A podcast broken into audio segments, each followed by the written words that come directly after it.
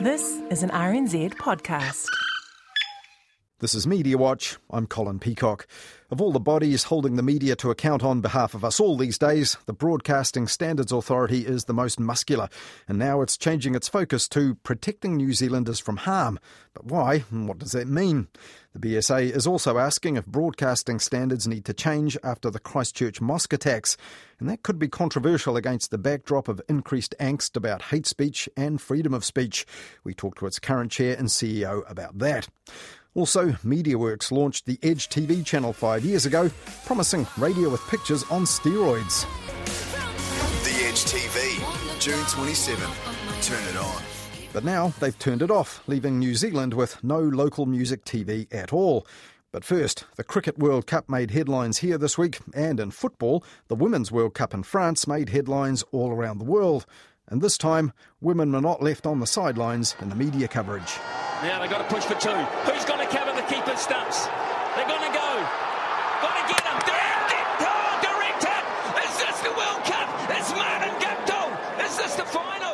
Well, that was the moment that the Cricket World Cup semi final tilted in the Black Caps' favour in Manchester in the early hours of Thursday morning our time. And it was a complicated moment for RNZ's reporter at the Cup, Ravinda Hunia. Once India and New Zealand were paired together in the final four, she wrote about having to internalise a really complicated situation in her head on the RNZ website. Her father was born in Punjab in India 60 years ago, she explained, and her mum, five years later, in Te Puke. So she didn't really know which side to back, India or New Zealand, until she got a nudge from her dad. In the midst of all this, I got a text from my father. Who would he support, I wondered. Go the Black Caps, it said. Go the Black Caps indeed. And Ravinda also got a nudge from RNZ colleague Justin Gregory on this week's edition of the RNZ podcast, Not Your Average Cricket Show, when she said she'd started leaning towards India, having come face to face with their fans in England. When I uh, see the dancing and things like that, I can't help but feel festive and things just like these fans that I call my, my counterparts. Uh, well, let's let's, let's but, put it in slightly different terms for you, uh, for you, Ravinda. Which country's national broadcaster paid for you to be over there to cover these games? Now, Justin Gregory has actually written an entire play about split cricket loyalties himself. It's about two trans Tasman brothers torn in two over the underarm incident back in 1981, but that's another story. And on the Not Your Average Cricket show last Monday, his co host Zoe George made a good point to Ravinda Hunia. As journalists, though, we're meant to be impartial, right? So uh, Yeah, we shouldn't right. really cheer But for maybe anyone. I come in, I, I come in as an unbiased RNZ reporter. I think I, that, that will be my safety net. And Zoe George also knows what it's like to serve a cricketing country other than her own. She once worked for and toured with Japan's national men's and women's cricket teams as their media manager. And the second series of Not Your Average Cricket Show, which was billed as hitting traditional cricket commentary for six, certainly did break the mould in terms of talent. While it has ex Black Cap Iain O'Brien in the UK as a regular pundit, women who've played for New Zealand also got equal billing as guests. And our guest co host today is international cricketer and White Fern wicketkeeper Katie Martin. Katie made her international debut in 2003 against England, and during her career, she played 75 ODIs, 74 T20s for New Zealand. She scored more than 1,300 runs in the longer format. Kia ora. Lovely to have you on the show, Katie. Thanks for having me. And it turned out that Monday's guest Katie Martin, like Ravinda Hunia, also had split loyalties based on her family background, though hers were a little more local. My father actually said I wasn't allowed to play for Canterbury, and if I did, he'd disown me. So I've stuck oh, stuck with the blue and gold ever since. Oh, that's a good thing. And last Monday's Not Your Average Cricket show also tackled cricket issues far beyond what was happening at the Cricket World Cup or on the pitch anywhere. Of course, we're also meant to have another Martin on the show today. That's New Zealand Cricket Board member and former international cricketer Martin Snedden. Last week, he'd agreed to come on the show to talk about his experiences both playing and administration, as well as giving his picks for the semis and the final. However, we also wanted to get his take on the behaviour of Black Cap Scott Kuggeleijn and more recently former rep cricketer and Taradale club cricketer Jason Trembith, who has been jailed for groping 11 women. While the main focus of this show is the World Cup, there's been so much talk about cricket's culture and Snedden bringing such mana. We flagged with him we'd want to hear from him on that, but sadly, Snedden then pulled out of the interview. New Zealand cricket wouldn't put up anyone to discuss its response to those issues at all. And with the Cricket World Cup for women due to be held here in two years' time, the show also delved into the contractual status of players with Katie Martin. The men's domestic teams, some of those contracts have already been announced. Is the same thing going to happen with women? Yeah, it's a great question. I know they're going through the MOU um, discussions, and mm. I'm um, expecting some um, decisions to be made over the next couple of weeks. Our new contracting period starts the 1st of August. So, look, hopefully, I mean, it's a really good opportunity for um, New Zealand cricket to make a stance on, on women's cricket and, you know, hopefully look at um, I guess, investing more money for not only the White Ferns um, girls to be more full time or more professional contracts. So clearly, then, not your average cricket show does live up to the name, and we'll talk to its co host Zoe George about that in a minute. But financial fairness between men and women playing the same game also came up in a big way at the World Cup final across the English Channel last Monday.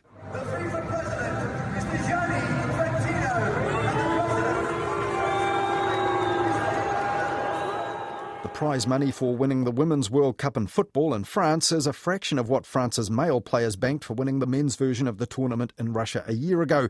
And that's why the president of the sport's global governing body, FIFA, was loudly booed there when he stepped out to present the World Cup to the US women's national team.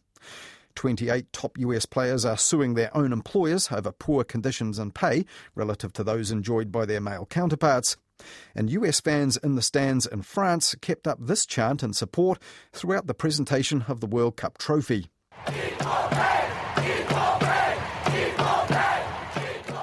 The tournament's undisputed star and talking point was the US captain Megan Rapinoe. And while most media trained athletes steer well clear of anything that could rock the boat, she didn't dodge any tough topics during the Women's World Cup of Football. She said she approved of the booing of the FIFA boss. A little public shame never hurt anyone, she told reporters. And the day before the game, Megan Rapinoe slammed FIFA for scheduling the finals of two men's international tournaments, the Copa America in Brazil and the Gold Cup in Mexico, on the same day as the Women's World Cup final.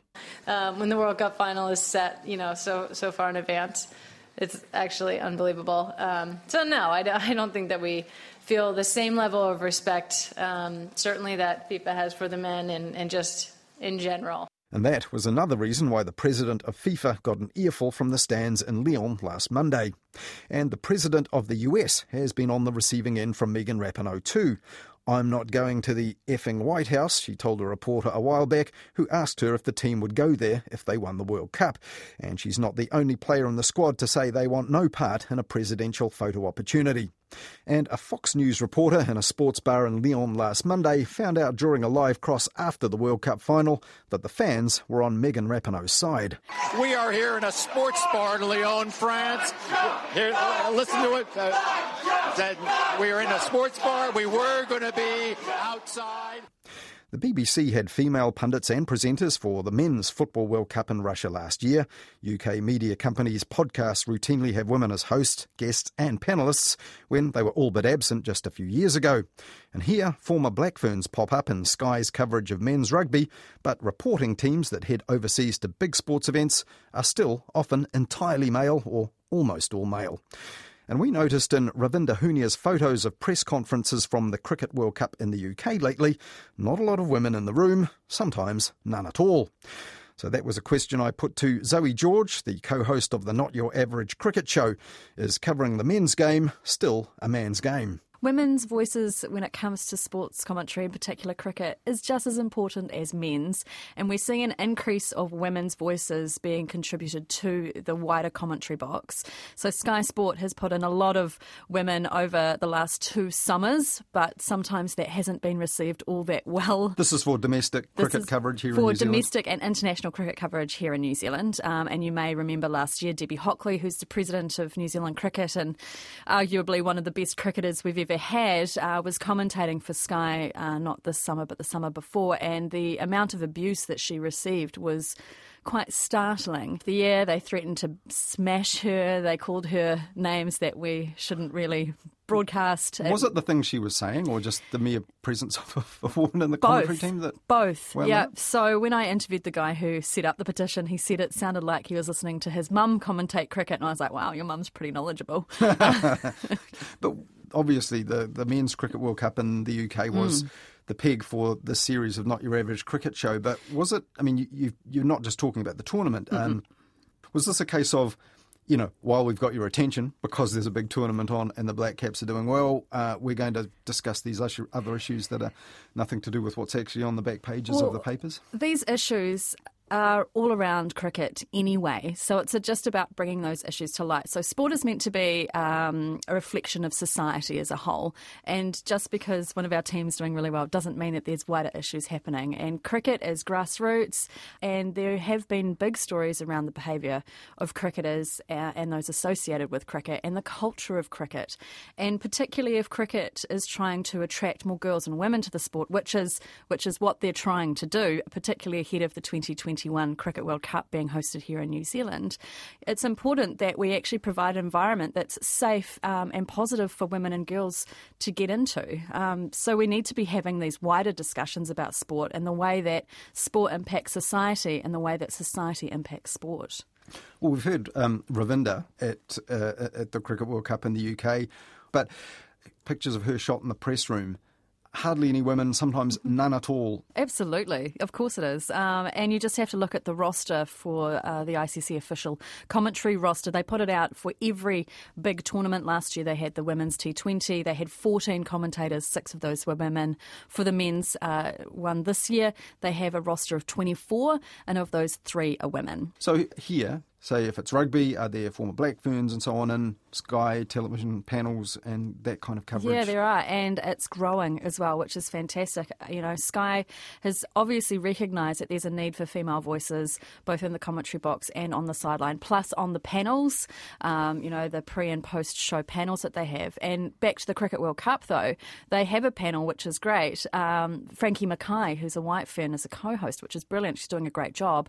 But what I'm noticing more and more is that the other people who are on the panel are all men, and more often than not, they're white. Well, last weekend, another World Cup came to an end, and that was the Women's Football World Cup in France. Now, the Football Ferns uh, got dumped out in the group stage, but disappointing. I think only scored one goal, and I think Cameroon actually did that for them. Um, so, not a good tournament. And I would have thought that that would have, you know, completely faded from the headlines, both sporting and mainstream. But there's been a lot of coverage in that tournament globally because of the US women's national team and specifically their captain, Megan Rapinoe, or one of their captains, challenging inequities and inequalities uh, while the spotlight's been on her. You, have you found that coverage interesting? Yeah, very, very interesting. Um, and I like the way that it's just gone completely global. And she's been almost the entire team, not just her, but the entire team have been pushed up. Uh, but now they've been given this platform and they're making their their use of that platform, which is great to see. They're talking about pay equity. She's talking about why they won't go to the White House. Because of this Women's World Cup, the Football World Cup, that it just puts everything in the spotlight. I really hope that other organisations go, yeah, actually, it's now time.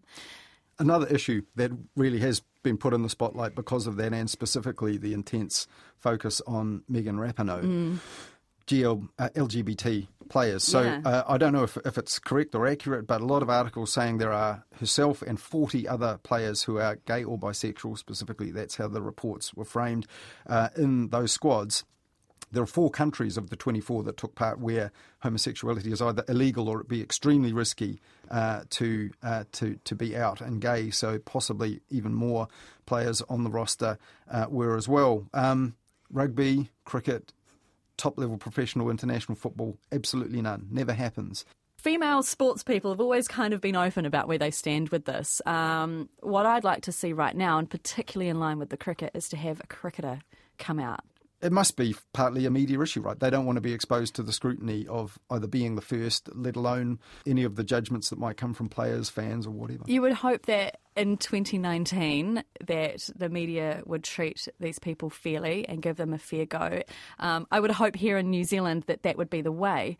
But like I said earlier, sport is a reflection of society, and within sport there are still certain bigoted ideas, uh, and it, that's just a reflection of some of the things that are going on outside. That was Zoe George, co host of RNZ's podcast, Not Your Average Cricket Show, which has been on throughout the Cricket World Cup. And she was talking to me there a few hours after that dramatic semi final win against India last Thursday. Now, more of our chat about those topics is in the online version of the story. That's on the RNZ website or the RNZ app or our podcast feed. Just look for the title Women Centre Stage in Two World Cups. And Zoe and Justin Gregory will be back with a fresh episode of Not Your Average Cricket Show tomorrow, looking back at what happens in the final tonight and how the Cricket World Cup 2019 unfolded. Now, you can also get that on the RNZ website and the RNZ app, of course, or wherever you get your podcasts. And likewise, Fair Play, a monthly podcast about women in sport, which Zoe makes for RNZ in conjunction with the Global Women's Sports Network, wispsports.com.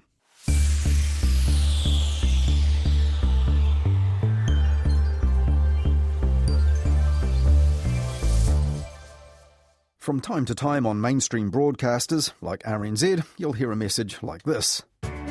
If you think RNZ has breached formal standards either on air or in our online content, you have the right to make a formal complaint. This must be made in writing to the broadcaster first within 20 working days of the broadcast.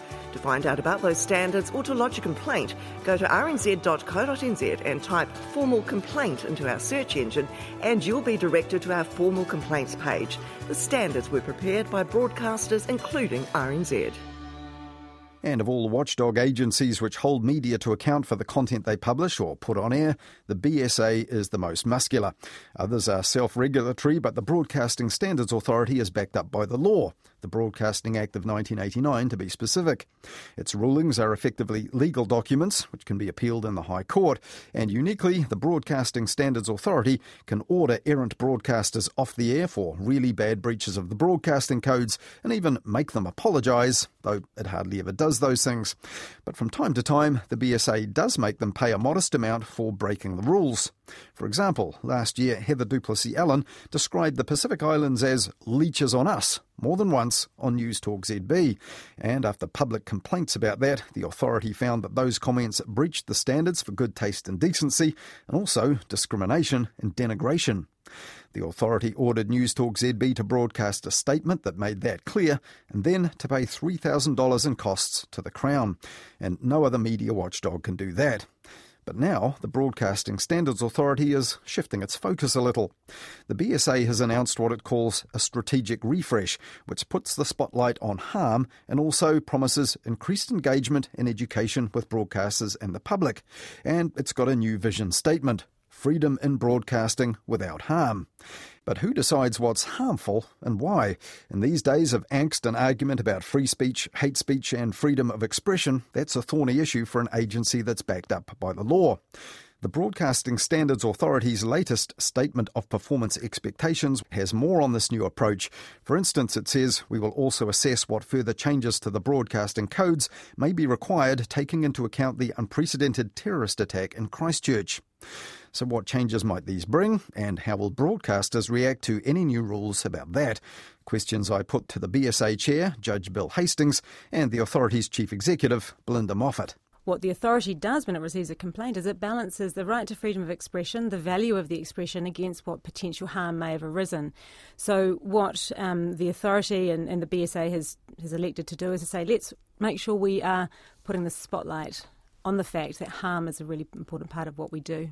That boils down to what some people find harmful, what some people find offensive. Are you changing the way you look at that? What we are there to do is to reflect our society and our community values.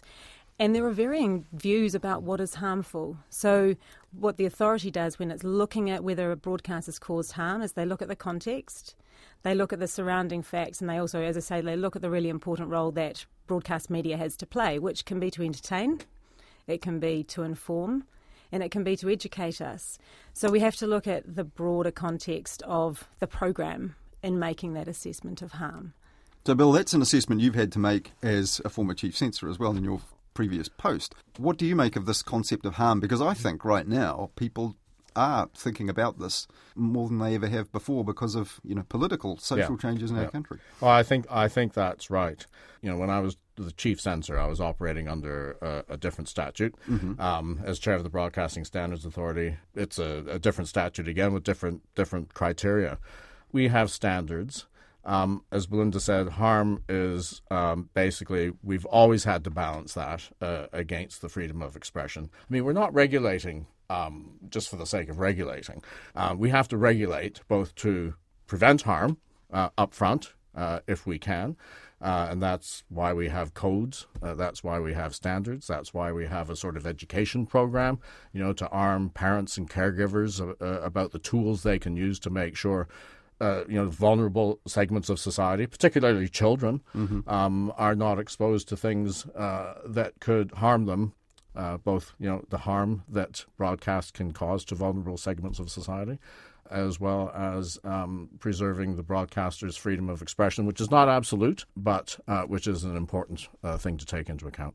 When you mentioned there certain sectors of society, particularly children, well, yeah. we, we know that children are a special case. They need to be looked after. They're yeah. young, that's obvious. Yeah. But there are people right now arguing in other spheres of life and politics in our yeah. society that there are certain sectors of society that can be harmed, can be targeted. I mean, after Christchurch, people yeah. are looking at comments being made about the Muslim community. Others are saying we need the freedom to criticise religions and all of this. Now, oh. when you're considering broadcasting complaints, under this new uh, approach of freedom and broadcasting without harm, yeah. is this going to play into that? Well, I think it inevitably does. I, I can't um, make any comments on any particular complaints we've received. I mean, certainly there is a, a kind of heightened awareness of things like hate speech. But even not even going that far, there's a heightened awareness of balance and fairness and accuracy uh, in reporting, which I think is uh, so much more important these days given the, the sort of political and social environment we're in. It's probably too soon for complaints about this, but in recent days, Martin Sellner, the Austrian far right person, appeared in the news. There will be people who feel that's harmful to certain segments of New Zealand society, The broadcasters shouldn't be airing this. You may get complaints about that. Have you seen an upswing of people reacting to what we might call post Christchurch coverage and figuring actually it's harmful that the media is doing this? There have been complaints of that nature. I think that's fair to say. So I think perhaps we just start, you know, with Christchurch. We did receive a handful of yeah. complaints around um, how the events in Christchurch were broadcast, and we're dealing with those at the moment. And as as as um, Bill has said, we we can't talk about the detail of that. You know, we accept that that was an extraordinary, mm. unprecedented, horrific event, mm. and the media had to really step up in really in really difficult circumstances. Have, uh, on on the other hand, as well, we also understand it was really distressing for mm. the Muslim community, for the families and friends of those victims, and also for the wider community to see what was unfolding. But though all of those features will be taken into account in the context, as I said before, when the when the authority looks at those and, and decisions on those will come out soon. Moving on to what we're seeing post Christchurch, um, we have seen a steady stream of complaints, but not necessarily of the nature that you've discussed. But the issue there is the complaints always go to the broadcaster first. Mm. So they will look at them, consider them, and it's only if the complainant isn't happy with what the broadcaster has done or said in response that they can come to us. So if, if Colin, you're aware that there are concerns being raised, maybe it is that broadcasters are dealing with it at the front line, which, which we say is how the system is supposed to work, um, where they do have that opportunity to, you know, consider the feedback, um, maybe take it into account, um, or if they do have a justification for how they've dealt with an issue, provide that justification back to the complainant. Um, so, look, we, we're, we're obviously acutely aware that these issues are really important, really important at the moment. And I think it's, it has been a driver for why we've said we want to make it clear to people that we really do look at harm, that we're not just looking at freedom of expression, that we do look and we do balance harm as well. Mm. But the, this nature of harm, I, mean, I know we started talking about it, but something that's a finer judgment about our modern life and society, something that's upsetting. Um, I mean, these are quite political concepts right now, isn't it? That people say harm is being equated by some people just being offended. That these are these are debates. Do you really want to be drawn into these by raising this concept of harm? Number one, we've always looked at harm. So this strategy is about saying making sure we, we put the spotlight on it. Harm in terms of has has the community's um, you know view on harm changed? So, so in our, in our assessments, um, we're always looking at whether it's just personal preference. Mm. So, a key part to broadcasting standards is has the broadcaster signaled, signaled and signposted what their broadcast program is about, and that's a key thing we're really interested in making sure we work with broadcasters on. So, have you told people what to expect in this program? Have you signalled that this is going to be a challenging debate about a political content, you know, concept for kids? Is it going to raise some mature mature themes? Is it going to have, you know, sexual references? And if, if the broadcaster has told their audience about what they're going to be talking about, that enables the audience to make a discerning decision. Do I want to keep listening? Do I want to participate in this debate? Then there is an element to where it becomes more harmful at the sharp end, and that's where we have a discrimination and denigration standard. And that is where we really are starting to look at the really sharp end of what the authority does, which is human rights. And if and if human rights have been infringed and you can see harm from that, then the authority has the ability to step in and say, actually, in this situation, freedom of expression, the right to freedom of expression should be limited. And we're going to uphold the complaint and we will and, and, they may then choose to use one of the orders that they have.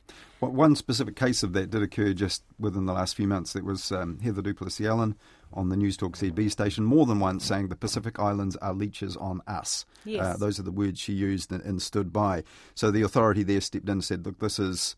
Uh, breaches the standard for uh, good taste and decency, I think, and denigration. Uh, so quite a, a hefty decision. To a lot of people in the current social political climate about discussions of free speech, hate speech, freedom of expression, a lot of people felt she was just expressing a point of view and she and the station shouldn't be punished for that.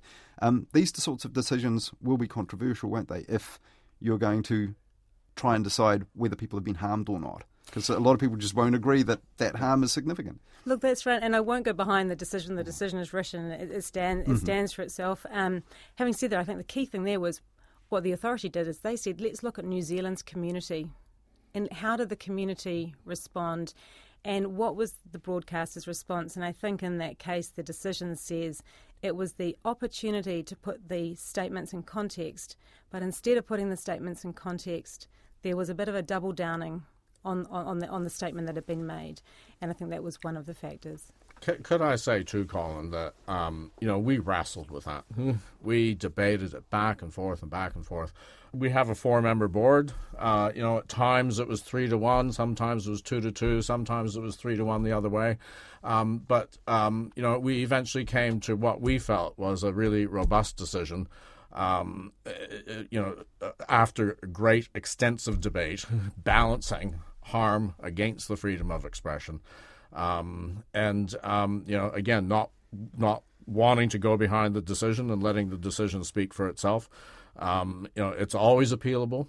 Mm-hmm. Um, so and they chose not to in and, this instance. Well, I, so far, so, so, far anyway. I don't know whether the appeal periods run out.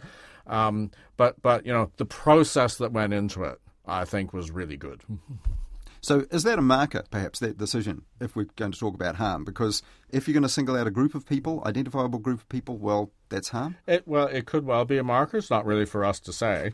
Uh, you know, don't forget that we have a body of decisions now going back 30 years. This is our 30th anniversary. You can wish us happy birthday. Happy birthday, indeed. Thank you. But um, you know, this is this is a huge body of precedent which people can point to uh, to be able to tell how we interpret the, the, the, the standards uh, over the years so they could, you know, guide their own behavior and practice. Uh, when they broadcast, albeit that they're always decided on by a, a different character, oh, component yeah. of, of yeah, yeah, but there is but there, there is a consistency over time. Um, Belinda, the uh, statement of performance expectations also says um, we will also further assess what further changes to the codes may be required, taking into account the unprecedented attack in Christchurch? Broadcasters um, might feel they're equipped to make the best calls about that. Are you are you actually looking at changing the codes in response to um, what happened in Christchurch? The key thing in response to Christchurch is how does a media report on a terrorist event? We don't have a terrorism standard. Um, some jurisdictions have quite limited anti terrorism standards. Um, so what we did after Christchurch was we did a, a, note to our broadcasters to say to acknowledge the, as I said before, the situation they were in in reporting. So we said, don't forget the standards, and I'm sure that the, particularly the mainstream media will have said, of, of course we know what our journalist principles are, mm. um, but we said, don't forget the standards. Don't forget about a piece of advice or guidance that we had put together the year before with broadcasters about how to use social media content in broadcasting. We also reminded them about what the DIA and Chief Censor had said about the GoPro, GoPro footage being objectionable material. After that, we put together a research paper which looked at international, international principles about reporting on terrorism. Um, we didn't want to tell the broadcasters what to do. The standards in New Zealand is, is their guideline from our perspective. And, uh, and, and there's also the, the Media Council um, principles as well. But we said there are international principles. We are dealing with an unprecedented event. This may be useful to you. And shortly after that, the um, New Zealand Media Freedom Committee also put out a statement about their collective view about how they would report on the trial which we thought was a really proactive and sensible, you know, step to take. And, um, and you know, we, we support that initiative. What it's made us ask ourselves is do we need to develop the standards? Do we need to have a standard about reporting on terrorism? I don't think in New Zealand we thought we'd have to get to that point, but mm. we'll look at that. We had also, prior to Christchurch, identified the discrimination and denigration standard as being a standard we need to look at. To your mm. point before about is this an issue where the community views have changed? Does, is our standard fit for purpose?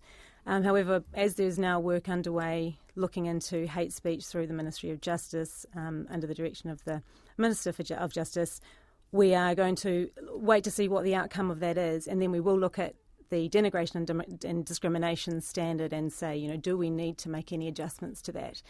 Importantly, if we make any changes, that will be in consultation with broadcasters because we work in a co regulatory environment. So we, we work with the broadcasters to determine what are the appropriate standards. So those are two initiatives that we're going to follow through. But, but on that, you do say we intend to increase, uh, this is the Broadcasting Standards Authority, we intend to increase our guidance work with broadcasters, ensure they pos- po- properly classify and warn audiences, etc. Um, but if you're the public, whether it's Christchurch Call or the BSA, the public wants these regulatory bodies from time to time to bring the hammer down. Mm. You know, sure, you can meet with them and make sure everyone understands everything, but the public wants you to enforce the standards. And, and, and ultimately, we're the backstop, right? Yeah. Ultimately, everything comes to us. Mm. Uh, if it's not adequately resolved uh, at first instance by the broadcasters, then it comes to us, and and we are the hammer. You're right. So when you um, say we will increase our guidance, with what guidance do they need? The guidance they need to deal with uh, how they classify uh, programs up front, the guidance they need to deal with complaints when they come in at first instance to them. Um, so that I guess really it minimizes our job. We get fewer complaints if they're if they're actually uh, you know complying with the standards that we have developed together. Um, but all the while, as Belinda says, recognizing you know the value of uh, the freedom of expression. That was the chair of the Broadcasting Standards Authority, Judge Bill Hastings, and the authority's chief executive, Belinda Moffat. And there's a longer interview with them about all those issues in the online version of the story on the RNZ website, where you can also find links to the Broadcasting Standards Authority's Statement of Performance Expectations, which outlines its plans for refreshing its role as the broadcast media's official watchdog.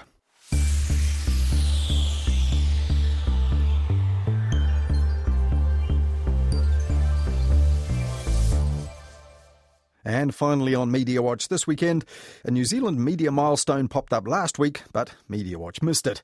It was only this week we caught up with the fact that the Edge TV channel has been taken off the air by broadcaster MediaWorks, five years, almost to the day, after it launched. And we weren't the only ones not to notice. On social media, fans of the channel have been asking, Where's it gone?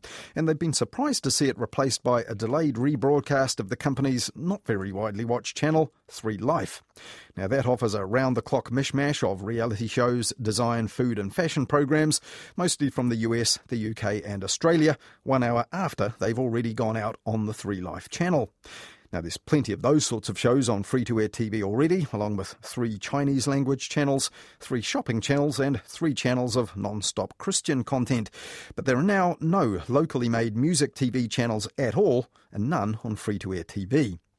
Now, back in 2003, MediaWorks started C4 as an eclectic music channel, and there was also Juice TV at the time. And for three years on Sky, Alt TV added variety to the MTV channels from overseas. But in 2014, MediaWorks replaced C4 with The Edge TV, an on screen offshoot of its market leading commercial music station, and it promoted the new channel like this On radio, on web, on mobile, on social, and now on TV. The Edge TV, June 27. Turn it on.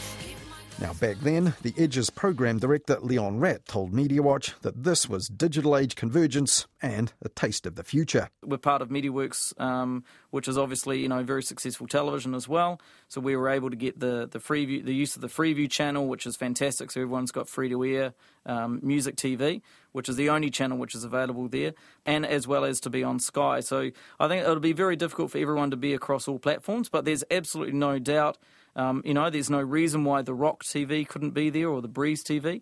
But five years after promising radio with pictures on steroids, it seems the drugs don't work anymore. Pulling the plug on the Edge TV, the man at the very top of MediaWorks, CEO Michael Anderson, said this was driven by viewers consuming music videos online. He says Edge TV is now an HD streaming proposition on 3Now, the Rova app, and the Edge's own website. And the move to HD will allow the Edge TV audience to experience their favourite artists with a quality never seen before in New Zealand, on any device, anywhere. Any device, it seems, except the TV that's in your front room. A fan called Ollie Chicks launched an online petition, Don't Take the Edge TV Off the Air, and he pointed out that the viewers of the 3 Life channel could also use the 3 Now on demand service if they missed a show they like. And the content for the Edge TV is still being created for online, so why not just keep broadcasting it on TV? Karen Hay knows about music and MediaWorks. She ran the Kiwi FM station at the company for several years.